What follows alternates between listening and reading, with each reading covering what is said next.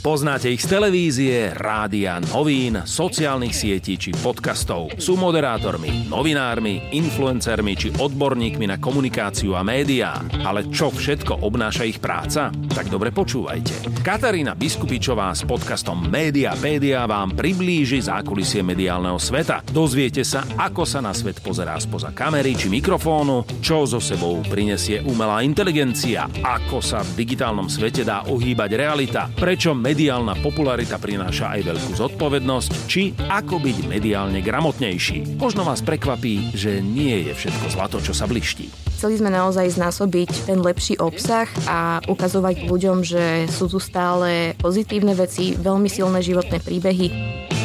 Hlavné správy z tých všetkých webov z hľadiska titulkov pôsobili najserióznejšie, pretože nevyužili napríklad ani jeden výkričník po tej psychickej stránke áno, vie to byť náročné. Aj si spomenula ten detský autizmus, to bol práve prvý rozhovor, pri ktorom som sa ja rozplakala. Mala som aj rozhovor s mužom, ktorý má sklerózu multiplex a on mi vravil, že on už mal byť dávno na vozíku. A on tam normálne prišiel, chodil, bol extrémne inšpiratívny. Vítajte pri počúvaní podcastu Mediapedia a teším sa, že dnes je mojou hostkou Kika Filová. Kika, ahoj. Ahoj, ďakujem za pozvanie. Ja ťa len v skratke predstavím. Ty si v súčasnosti moderátorkou relácie Dobre správy zo života na webe týždenníka Život a v minulosti si bola aj redaktorkou webu Odzadu.sk a pracovala si aj v Novom čase. Áno, správne. Zároveň si čerstvou absolventkou Fakulty masmediálnej komunikácie na Univerzite Cyrila Metoda v Trnave, k čomu ti gratulujem. Ďakujem. A aby som ako hrdý sožmiškar nezabudla, tak zároveň si je absolventkou Strednej odbornej školy masmediálnych a informačných štúdí, takisto ako ja. Áno, a mňa strašne teší, že sme sa stretli vlastne po niekoľkých rokoch mm-hmm. a tam sme boli vlastne kvázi spolužiečky a teraz sa stretávame obe ako pracovníčky v médiách a veľmi ma to mm-hmm. teší naozaj. Ty si bola konkrétne o rok vyššie, ale áno, my sme spolu hlavne robili na jednom popoludnejšom krúžku, kde sme točili filmy a tak. Rada by som sa teraz venovala tvojej práci v týždenníku Život. Čo všetko tam robíš? No ja by som povedala tak na začiatok, že som taká holka pro všechno. Jasné, že mám tu svoju reláciu, kam si pozývam hosti, vymýšľam otázky, prepisujem následne ten rozhovor, aby išiel aj v prepísanej forme do časopisu na web. Okrem toho mám na starosti Instagram života, taktiež Facebook, píšem dôležité spravodajské články, keď sa stane niečo prevratné na Slovensku, o čom by ľudia mali vedieť. Prekladám texty z češtiny do slovenčiny a tak ďalej, ale toto sú asi také najzákladnejšie veci. Teraz by som sa rada hlavne povenovala tvojej relácii Dobre správy zo života. Ako vznikla myšlienka na túto reláciu? Ono to vzniklo vlastne v časoch, keď sme tu už mali vojnu, keď bola aj najvyššia inflácia, vlastne ľudí atakovali zo všetkých svetových strán veľmi negatívne správy a sme sa aj zamýšľali vlastne so šéf-redaktorkou, že nechceme možno ani, aby tak dominovali tie zlé správy na našom webe. Jasné, že treba informovať o dôležitých veciach, ponúkať ľuďom riešenie a podobne, ale chceli sme naozaj znásobiť ten lepší obsah a ukazovať ľuďom, že sú tu stále pozitívne veci, veľmi silné životné príbehy a chceli sme im prinášať vlastne aj takú väčšiu radosť do života, čiže takto to vzniklo. Od začiatku bolo jasné, že to budeš moderovať ty? Áno, mne to pridelila moja šéf-redaktorka, za čo je veľmi vďačím a v živote by som nepovedala, že na to osloví mňa, pretože ja som raz moderovala pre život jeden rozhovor na tému alkoholizmus na Slovensku, bolo to s jednou etnologičkou a to bolo v čase, kedy bola vlastne nehoda na Zochovej, čiže v oktobri 2022. A ja keď som si spätne potom pozerala ten rozhovor, tak som to označila len za jedno veľké fiasko, že podľa mňa mi to vôbec nevyšlo a hovorila som si, že dobre, že robila som to prvýkrát, ale zároveň som si myslela, že už mi v živote nikto nedá žiadnu šancu, lebo ja som s tým absolútne nebola spokojná, ale teda e, šéf ma oslovila oslovila, že jej som sa jednoducho páčila na tom obraze a že keď časom vycibríme nejaké veci, tak si vie predstaviť, že by to fungovalo. A teda veci ste asi vycibrili, keďže reláciu moderuješ. Áno, je to dobrým smerom. Aspoň si trúfam povedať. V tejto relácii rozoberáš teda témy prevažne zo života, aké príznačné pre ten názov, ktoré sú ale miestami smutné a celkom ťažké. Spomínam si napríklad, keď som sa pripravovala na tento rozhovor, tak som si pozrela ten rozhovor ohľadne detského autizmu alebo mentálnej anorexie a podobne. Asi je... Mm, otrepané pýtať sa, že aké to je viesť tieto rozhovory, ale je to náročné? Lebo ja by som s tým osobne asi mala problém. Je to určite náročné a ty sa hlavne musíš veľmi dobre pripraviť. Jedna vec, že musíš sa pripraviť na to, že aby si vedela, že aké otázky budeš dávať, čo môžeš zároveň očakávať od toho človeka. Zároveň sa aj ty musíš psychicky pripraviť, aby si sa tam nerozplakala.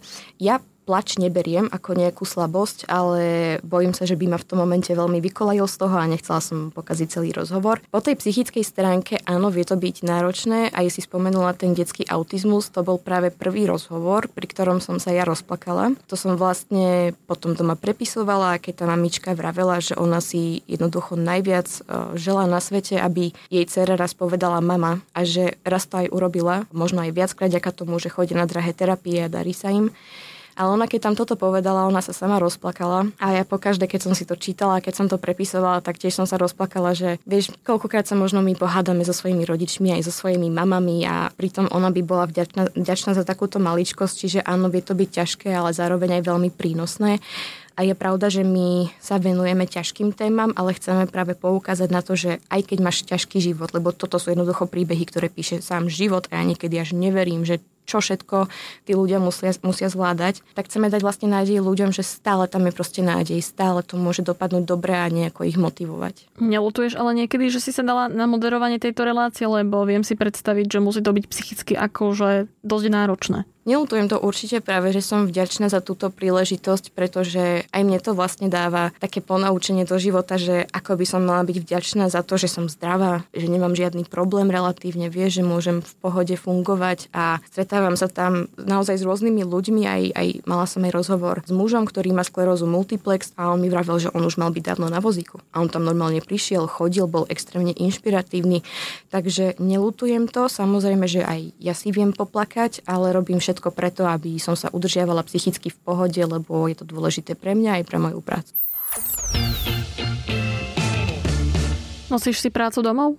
Áno, nosím. Keďže pracujem prevažne z domu, čiže mám home, home office, tak eh, nevyhnem sa vlastne tomu spojeniu, že práca a, a domov ale snažím sa naozaj dodržiavať taký striktný režim, že začnem pracovať od 8 rána a skončím možno o nejakej 4. niekedy skôr a že potom už všetko vypínam. Idem von alebo sa idem aspoň poprechádzať na kávičku, niečo, aspoň na takú hodinku, nech sa refreshnem a potom môžem pokračovať ďalej.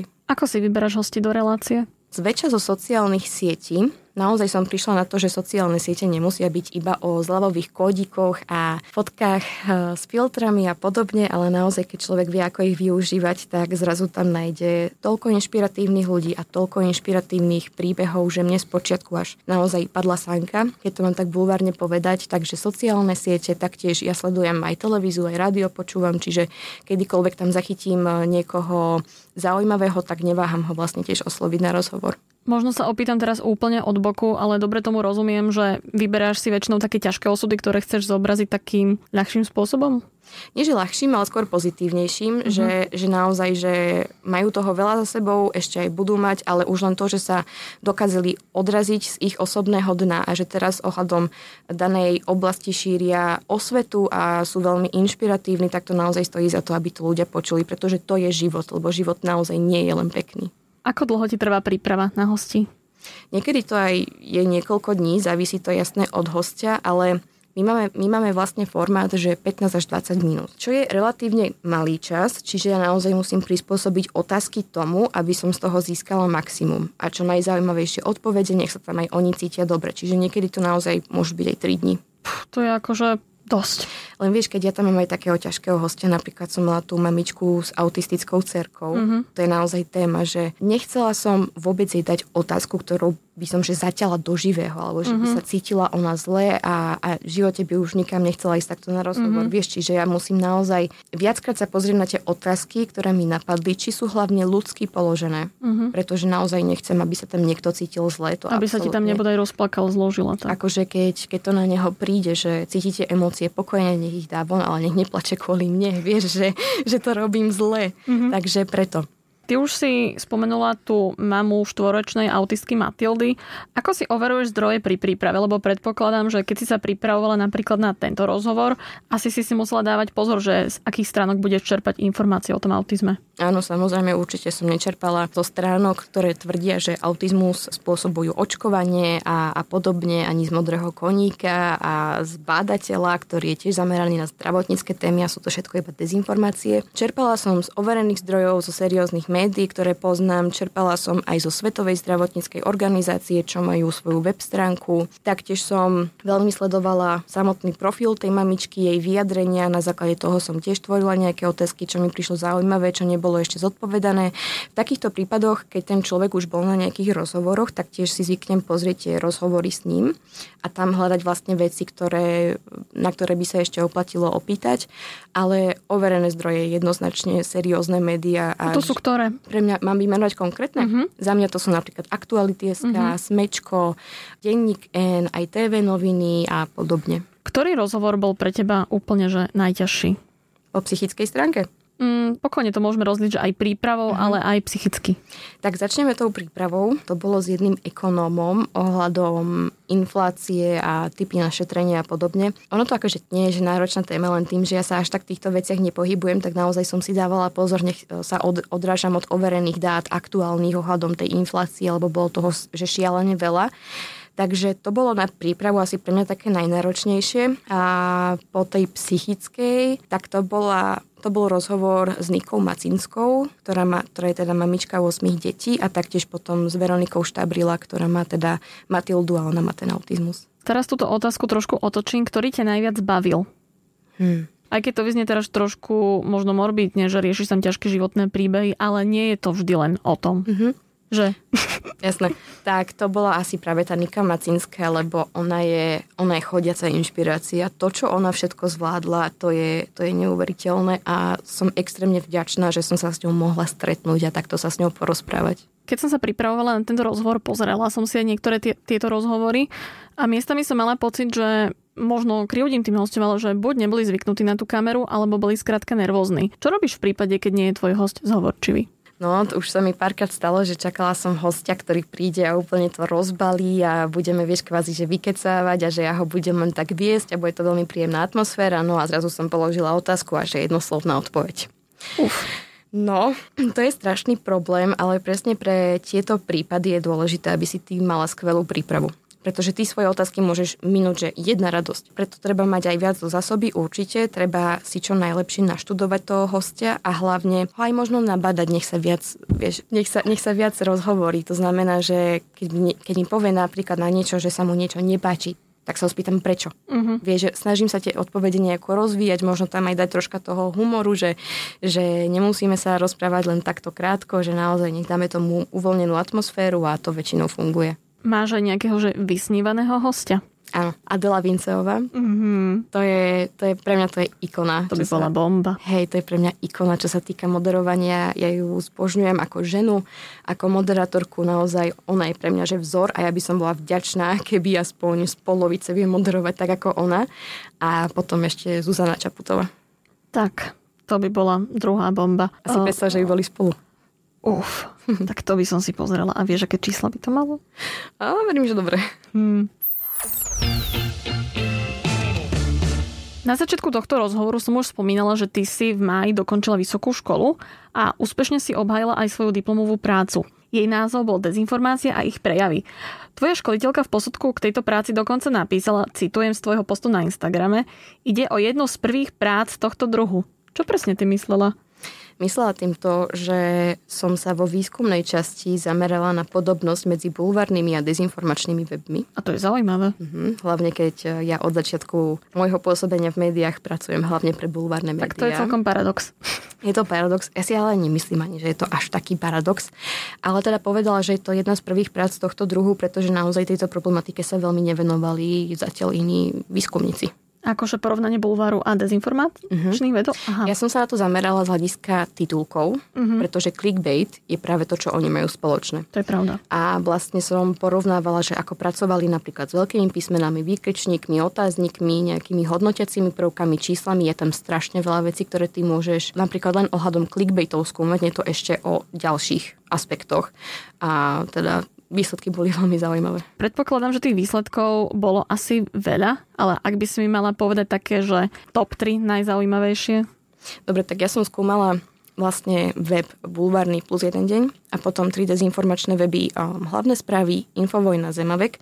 Je to kvôli tomu, že zvolila som tento pomer preto, lebo plus jeden deň vlastne uverejnil toľko článkov, že sa mu uh, tie tri dezinformačné weby vyrovnali. Nebolo možné z kapacitných dôvodov, aby tam bol rovnaký pomer, to len vysvetľujem. Jeden taký najzaujímavejší fakt bol, že hlavné správy z tých všetkých webov z hľadiska titulkov pôsobili najserióznejšie. A to prečo? Pretože nevyužili napríklad ani jeden výkričník. Aby si vedela, ja som počas môjho výskumného obdobia analyzovala 660 clickbaitov. Kriste na nebi. Takže není to malá vzorka, hej. Uh-huh. Hlavné správy pôsobili najdôveryhodnejšie. Uh-huh. Ma nepoužívali veľmi ani um, veľké písmena, nepoužívali tuším vôbec výkričník. Oni skôr preferovali otáznik. Potom ďalšia zaujímavosť je, čo aj mňa troška prekvapilo, ono vlastne viacerí odborníci hovoria, že dezinformátori využívajú tzv. tematické 3S. To znamená, že využívajú strach, smrť, sex. To sú témy, na ktoré sa najviac zameriavajú. Čiže z hľadiska titulkov som skúmala aj túto stránku a vyšlo mi teda, že na všetkých weboch dominovala téma strachu. Uh-huh. Pričom pri bulvári som ja osobne očakávala možno, že sex tam bude dominovať, uh-huh. vieš, alebo smrť, keď sa stále informuje o rôznych nešťastiach a podobne, ale všade um, dominovala téma strachu. A ďalšia vec, zbadala som najväčšiu podobnosť medzi tými webmi z hľadiska titulkov medzi plus jeden deň a infovojnou. V tom, že využívali extrémne veľa veľkých písmen. Mm. Naozaj robili senzáciu aj z toho, keď to vôbec nemuseli robiť a reálne to potom vypálilo tak, že to naozaj len mohlo zastrašovať ľudí a keď sa chceme odlišiť od dezinformátorov, tak nemali by sme jednoducho robiť mm-hmm. rovnaké veci. To je jedna z ich hlavných stratégií vyvolávať nás pocity strachu. Áno, áno presne. A potom sa to masovo zdieľa na sociálnych sieťach, vieš, a už to ide. A taktiež extrémne množstvo výkričníkov a hodnotiacich prvkov. Mm-hmm. To určite. Čiže dobrý, zlý, skazený. Hrozný. Áno, alebo ja neviem, obrovský, strašné, oh. wow a takéto veci. Mm. Strašne veľa tých vecí. Ja som, ja som tam po tejto stránke skúmal len také základné hodnotiace prvky, ktoré sú ti hneď na pohľad jasné, že OK, toto pôsobí na emócie, mm-hmm. ale, ale práve tieto veci by sa dali skúmať určite ešte viac do hĺbky. Mm-hmm. Keď už sme načali tú tému dezinformácií, máš v okolí niekoho, kto im uveril? No jasné. Aj, aj v rodine. Mm-hmm. A komunikuješ s týmito ľuďmi? Áno, tak už párkrát som sa aj s mojimi rodičmi veľmi kvalitne pochytila kvôli, kvôli dezinformáciám a sú to vždy vlastne veľmi ťažké debaty, pretože chceš ty pre rodičov vlastne vždy to najlepšie a neteší mm-hmm. ťa, keď oni napríklad teraz nejdú dôverovať vedcom alebo chcú podporovať hlúpe politické nápady. Čiže to ma naučilo, že naozaj, keď sa chceš rozprávať s človekom, ktorý uveril nejakej dezinformácii, tak tým musíš proste vystupovať racionálne. Mm-hmm. Pretože ten človek, aspoň ja si tak myslím z mojich skúseností, vlastne koná pod emóciami. Mm-hmm. Že on je ovplyvnený všetkým, všetkým tým strachom a ďalšími vecami, že on vlastne emočne tomu podlahol a logicky v tej chvíli nepremýšľa. Či Čiže ty, aby si s ním dokázala viesť racionálny rozhovor alebo mu to vedela nejako vyvrátiť, tak ty musíš byť kvázi tá rozumná a byť založená na logike a musíš dať emócie bokom. Áno, a je to v podstate o tom len, že nenapádať, nehádať sa, Áno. vysvetľovať všetko pokojne, pomaly a stále. Ja som ešte, ja som si to pomenula tak sama podľa seba, ale ja to volám aj metóda, že, že metóda dieťaťa. Lebo Vysvetľuješ? Aj to, ale dieťa, keď je malé, stále sa pýta prečo. Čiže ja keď som mala takto rozhovor s niekým z mojej rodiny alebo aj mimo nej, tak som sa pýtala, prečo tomu veríš? Prečo si myslíš? Mm-hmm. A mhm. prečo? A prečo? A zrazu ten človek došiel do takého bodu, že sám sa nad tým zamyslel, že ale to nedáva celkom zmysel, čo hovorím vlastne, vieš? Mm-hmm. Že aj takýmto spôsobom sa vieš dopracovať k tomu, že ten človek sa nad tým aspoň zamyslí. Áno, to je vlastne jedna z techník kritického myslenia, ale celková argumentácie, že musíš sa začať pýtať človeka, že prečo, a on vtedy vlastne niekedy zistí, že skrátka nevie. Áno. Že ho v podstate tak. poháňa iba tá emócia, strach, hnev a podobne. Alebo s tými konšpiráciami vyplňa nejaké miesta, ktoré si on sám nevie vysvetliť, alebo je tak nespokojný so svojím životom tiež, mm-hmm. že mhm. podľahne takýmto veciam. Áno, v podstate v minulosti sme tu mali náboženstvo, všelijaké mýty, legendy, povery a podobne. A dnes, keď si nevieme niečo vysvetliť, tak to riešime konšpiračnými teóriami. Áno, presne. Ak by si tu teraz mala pred sebou 15-ročnú Kristínu, ktorá práve nastupuje na strednú školu, čo by si jej povedala? Wow. aby nebola na seba taká tvrdá a prísna, pretože ja som bola teda síce na strednej aj vysokej škole, ale myslím si, že svoje študentské časy som si vôbec neužila. Čo zároveň nie je na škodu, pretože skončila som školu, neskončila som na úrade práce, hej, takže za to som šťastná.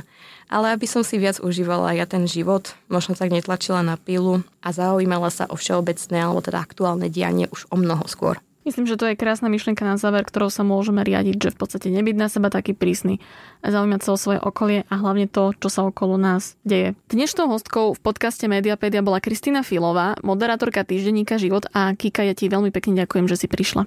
Ja ďakujem tebe a som veľmi rada, že tejto téme sa začal niekto venovať. Nie je všetko zlato, čo sa bliští. Podcast Mediapédia nájdete na Podmaze a vo všetkých podcastových aplikáciách.